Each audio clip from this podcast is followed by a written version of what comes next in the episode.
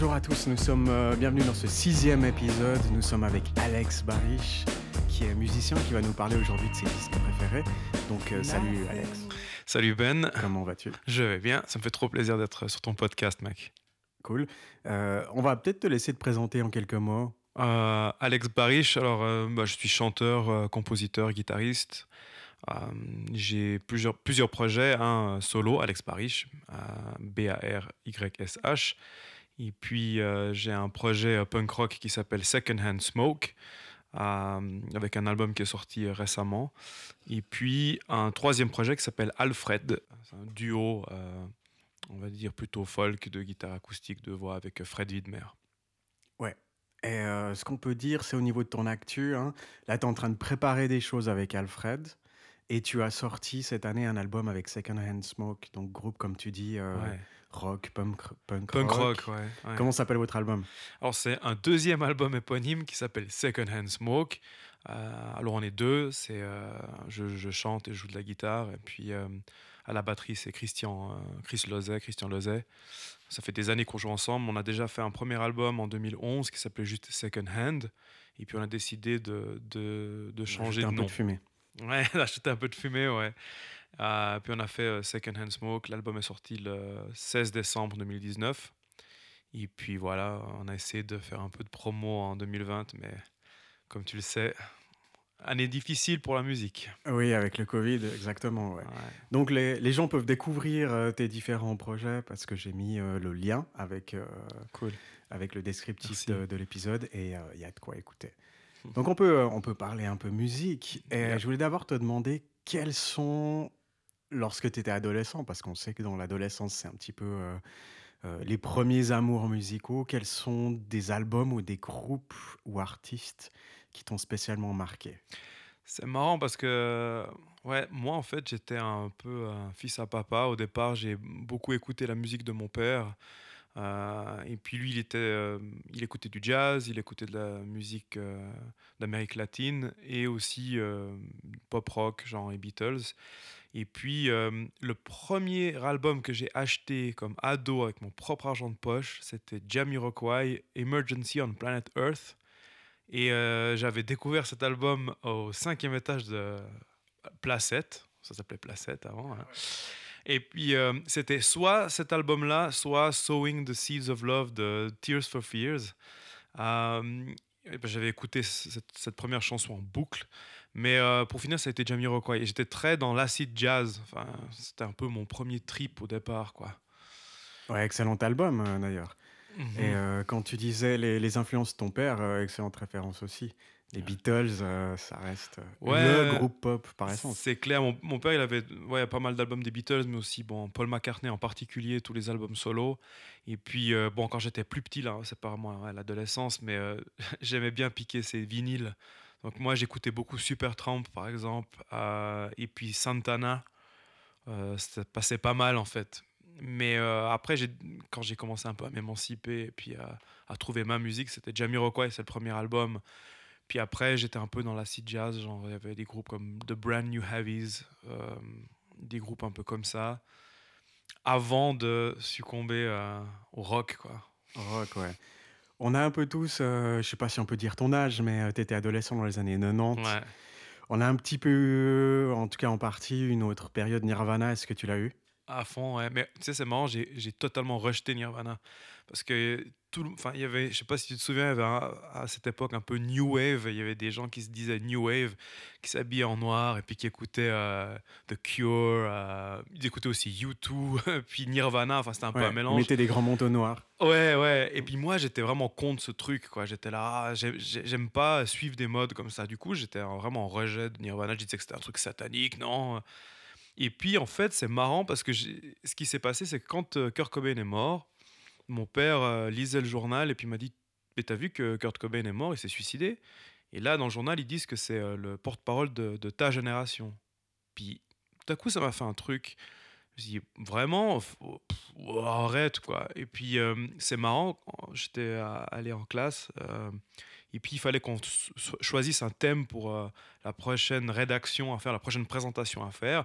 Et puis c'était sur un artiste euh, ou un groupe. Et puis moi je me suis dit, je vais faire sur les Beatles. Et puis, euh, chaque personne disait un nom de groupe quoi, ou un nom d'artiste. Et puis, juste avant mon tour, la personne avant moi a dit Beatles. Donc, j'étais là, zut, eh, je peux pas dire Beatles maintenant. Et au moment où elle m'a demandé, j'ai dit Nirvana. Et euh, pour finir, j'ai fait une. euh, c'est moi qui ai fait la préso sur Nirvana, c'était en cours d'allemand.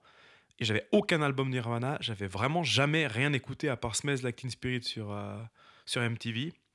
Donc, Excellente chanson, excellent clip Voilà. d'ailleurs. c'est clair. Et, et puis, et puis j'ai demandé à un, à un pote qui, qui en fait, c'est un, gars qui, qui m'a vraiment montré un peu tout ce côté rock'n'roll. euh, il, il était tellement content parce que j'étais tellement en train de rejeter Nirvana. Il m'a dit Je vais te donner tous les albums. Il m'a filé tous les albums de Nirvana. Je les ai écoutés non-stop. Ah, non-stop. J'ai pris des livres. Il n'y en avait pas beaucoup. hein.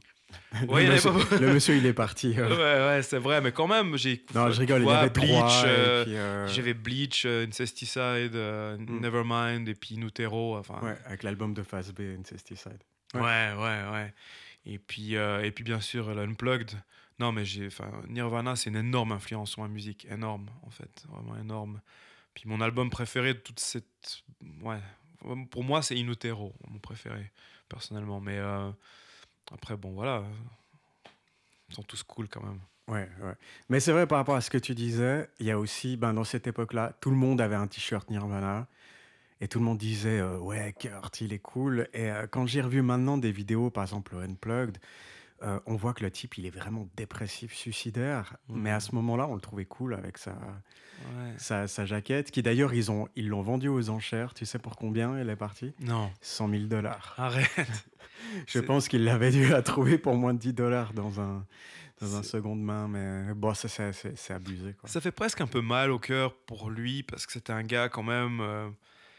Je pense que le fait qu'il soit justement vu comme euh, un peu le porte-parole de cette génération des années 90, c'était un peu une génération. euh, où il y avait pas mal de chômage, euh, un peu ce côté de, de rejet euh, de ces, des années, des années 80. Un peu de ça. Je sais, enfin, Ouais, il y avait le sida, il y avait Ouais. la prise de conscience de la pollution. Et lui, il était vraiment. euh, il- je pense qu'il a jamais vraiment recherché d'être connu à ce point-là. Il a toujours été euh, très authentique comme gars. Et je pense que ça, ça fait mal de voir déjà euh, le fait, euh, après, peu après sa mort, je me souviens quand ils ont publié son, son journal intime. Moi, ça m'a vraiment fait mal. Je me suis dit, mais un journal intime, c'est. Normalement, c'est sacré. Tu sais, pas. Par définition, c'est censé rester perso. ouais. Tu vois, mais je- ce, ce type qui est un peu le, le représentant de, de- de quelque chose de vraiment authentique, qui se retrouve à avoir son, son journal intime vendu à, à des millions d'exemplaires, même son, sa jaquette vendue pour 100 000 dollars. Mm. Euh, ouais, c'est vrai que ça fait un peu mal au cœur. Je pense pas que c'était vraiment ce qu'il aurait voulu voir, quoi. Mais bon, c'est comme ça. Ouais. Autrement, par- parlons d'autres albums dans ton Ouais. adolescence qui t'ont. Euh, Mais euh, ouais, après, c'est marrant. t'écoutais beaucoup, qui t'ont influencé. Ou, euh, Après, après la mort de Kurt Cobain, c'est marrant parce qu'il y avait vraiment. euh, tout- toute l'industrie musicale s'est centrée à fond sur le rock. Et on a tout à coup eu un espèce d'âge. Pour moi, l'âge d'or, c'était 94-95, ça, ça arrêtait pas. Il y avait, parmi des albums, enfin, il y a des albums exceptionnels, mais il y avait euh, Weezer, le premier album de Weezer qui était sorti, l'album euh, bleu. mhm. Enfin, ça m'a marqué, mais. Il est superbe. Ah ouais. C'est un mélange entre euh, des superbes mélodies arrangées à la Beach Boys, avec des guitares euh, totalement rock euh, années 90 et puis extrêmement bien fait. Tout ça produit par euh, Rick Ocasek qui, qui faisait partie des Cars dans les années 70. Mm. Euh, ça reste, et je pense même pour les plus jeunes qui nous écouteraient, ça reste un excellent album rock qui n'a qui pas vieilli. je. Ouais, ouais, c'est vraiment une référence. et puis euh, c'était chouette cette époque d'aller à. Je me souviens quand mes parents m'emmenaient à, à l'école, euh, d'avoir ça sur Radio Fribourg, quoi. Genre, euh, t'avais. euh, c'était quoi le premier, le premier single? C'était. euh, Il y avait My Name is Jonas. Buddy Holly, il y avait Buddy Holly. ouais.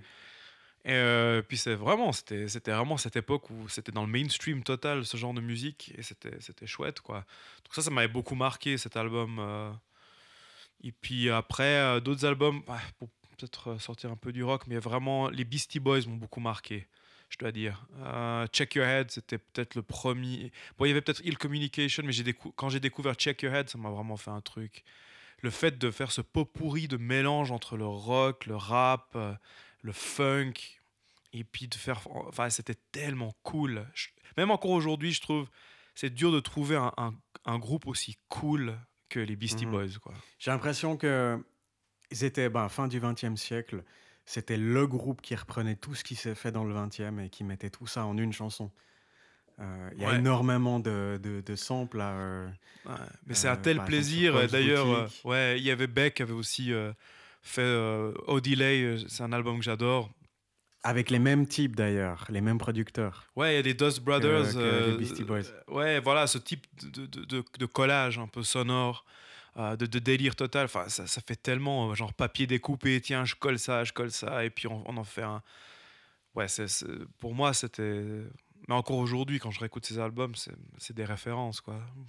Hmm. Il y a des magnifiques, magnifiques clips d'ailleurs. Il y a Sabotage, Ouais. euh, qui est, qui est, une sorte de. Ils ont fait comme un, un feuilleton policier des années 70. Hmm. euh, qui est, euh, de- c'est Spike Jones, le réalisateur, ouais. euh, qui vaut la peine d'être vu. Ah ouais, il est énorme ce, ce clip. Mais en, en live en plus, les Beastie Boys, mais c'était des bêtes. Là, je, Tu les as vus ou moi, j'ai vu à Montreux. Je les ai Ah vus à. Montreux, ouais. Et puis, euh, malheureusement, j'ai pris euh, des, des- les places assises qui étaient plus chères. Le regret total, quoi. Parce que tu, tu peux pas. T'as juste envie de bouger et puis de faire des pogos, quoi. Mais, euh, je- mais même là, sur, euh, si tu vas euh, sur YouTube et tu regardes, euh, regarde juste les, les 10 premières minutes de leur concert à Glasgow en 99. Juste les 10 premières minutes. T'as envie de fracasser ta chambre. Je, je sais pas, je veux dire, il y a.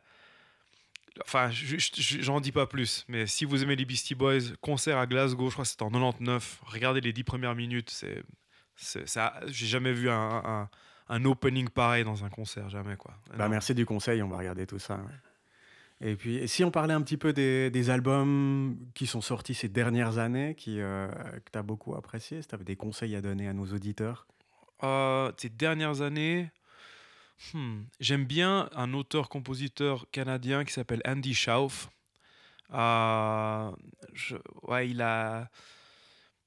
Moi, je, trouve que lui, vraiment, c'est vraiment dans le plus pur style singer-songwriter, comme ça. euh, et puis, il a, il a fait des, vraiment des vraies petites perles, je trouve. Je Euh, connais pas, il faut que j'écoute. Ouais, Andy Schauf. Schauf, t'écris comme en allemand, S-C-H. Ouais, euh. Et c'est marrant parce que euh, pour moi, les Canadiens, ils parlent un peu comme les Américains. Mais lui, il a un accent anglais que j'ai jamais entendu avant. Il vient de Saskatchewan. C'est, je crois, une ville un peu plus au nord. Et j'ai jamais entendu un accent pareil, quoi. Mais euh, euh, sa façon de prononcer les mots, c'est assez, assez marrant. Mais la musique est vraiment super. Vraiment super. Euh, puis à part ça, qu'est-ce que je peux dire? Je, me suis aussi intéressé pas mal au hip-hop, en fait. Il y a pas mal de, de- trucs qui, qui me bottent. Ces dernières années, il y a un gars qui s'appelle Freddie Gibbs. C'est plutôt gangsta un peu, mais les, il travaille avec des, des producteurs comme Madlib, par exemple. Et les, les samples sont, sont, sont extraordinaires. C'est vraiment de la musique. Là aussi, on a beaucoup de collages. Il y a énormément de choses qui se passent au niveau, au niveau sonore. Euh, et ça, ça me renvoie au, un peu aux Beastie Boys, aux Dust Brothers, des trucs un peu comme ça. Euh, mais dans le rock, j'arrive pas trop. euh, ouais, un petit peu moins peut-être. Ah oui, il y a aussi Courtney Bartnett, qui est pas Ah mal. oui, l'australienne.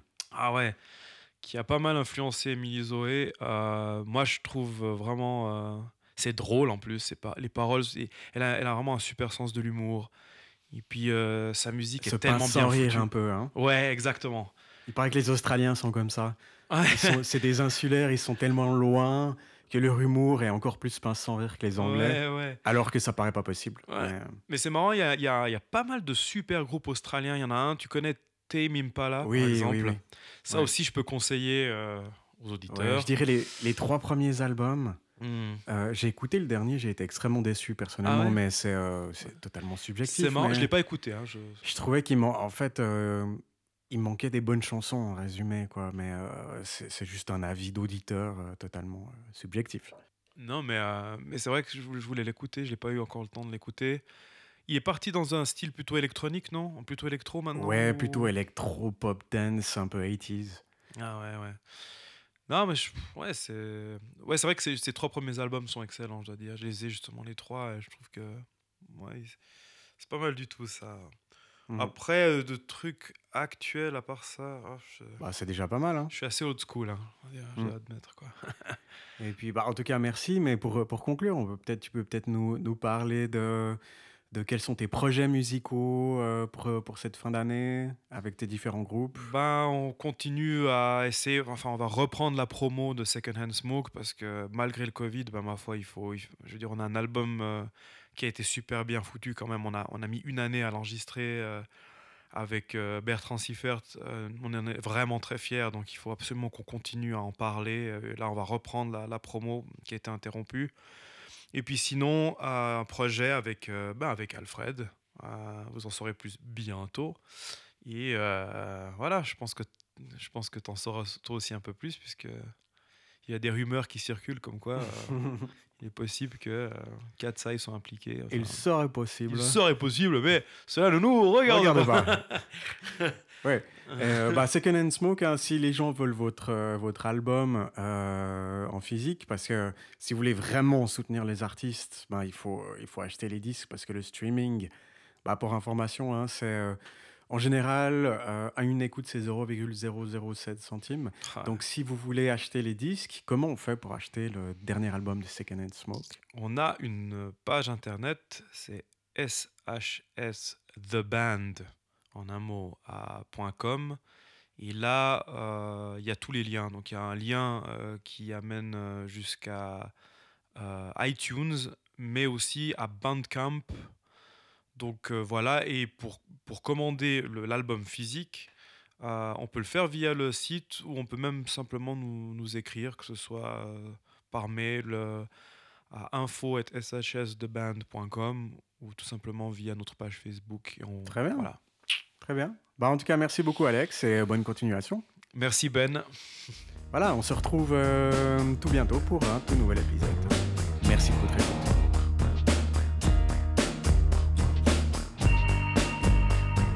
Nothing will ever do. Nothing will ever see.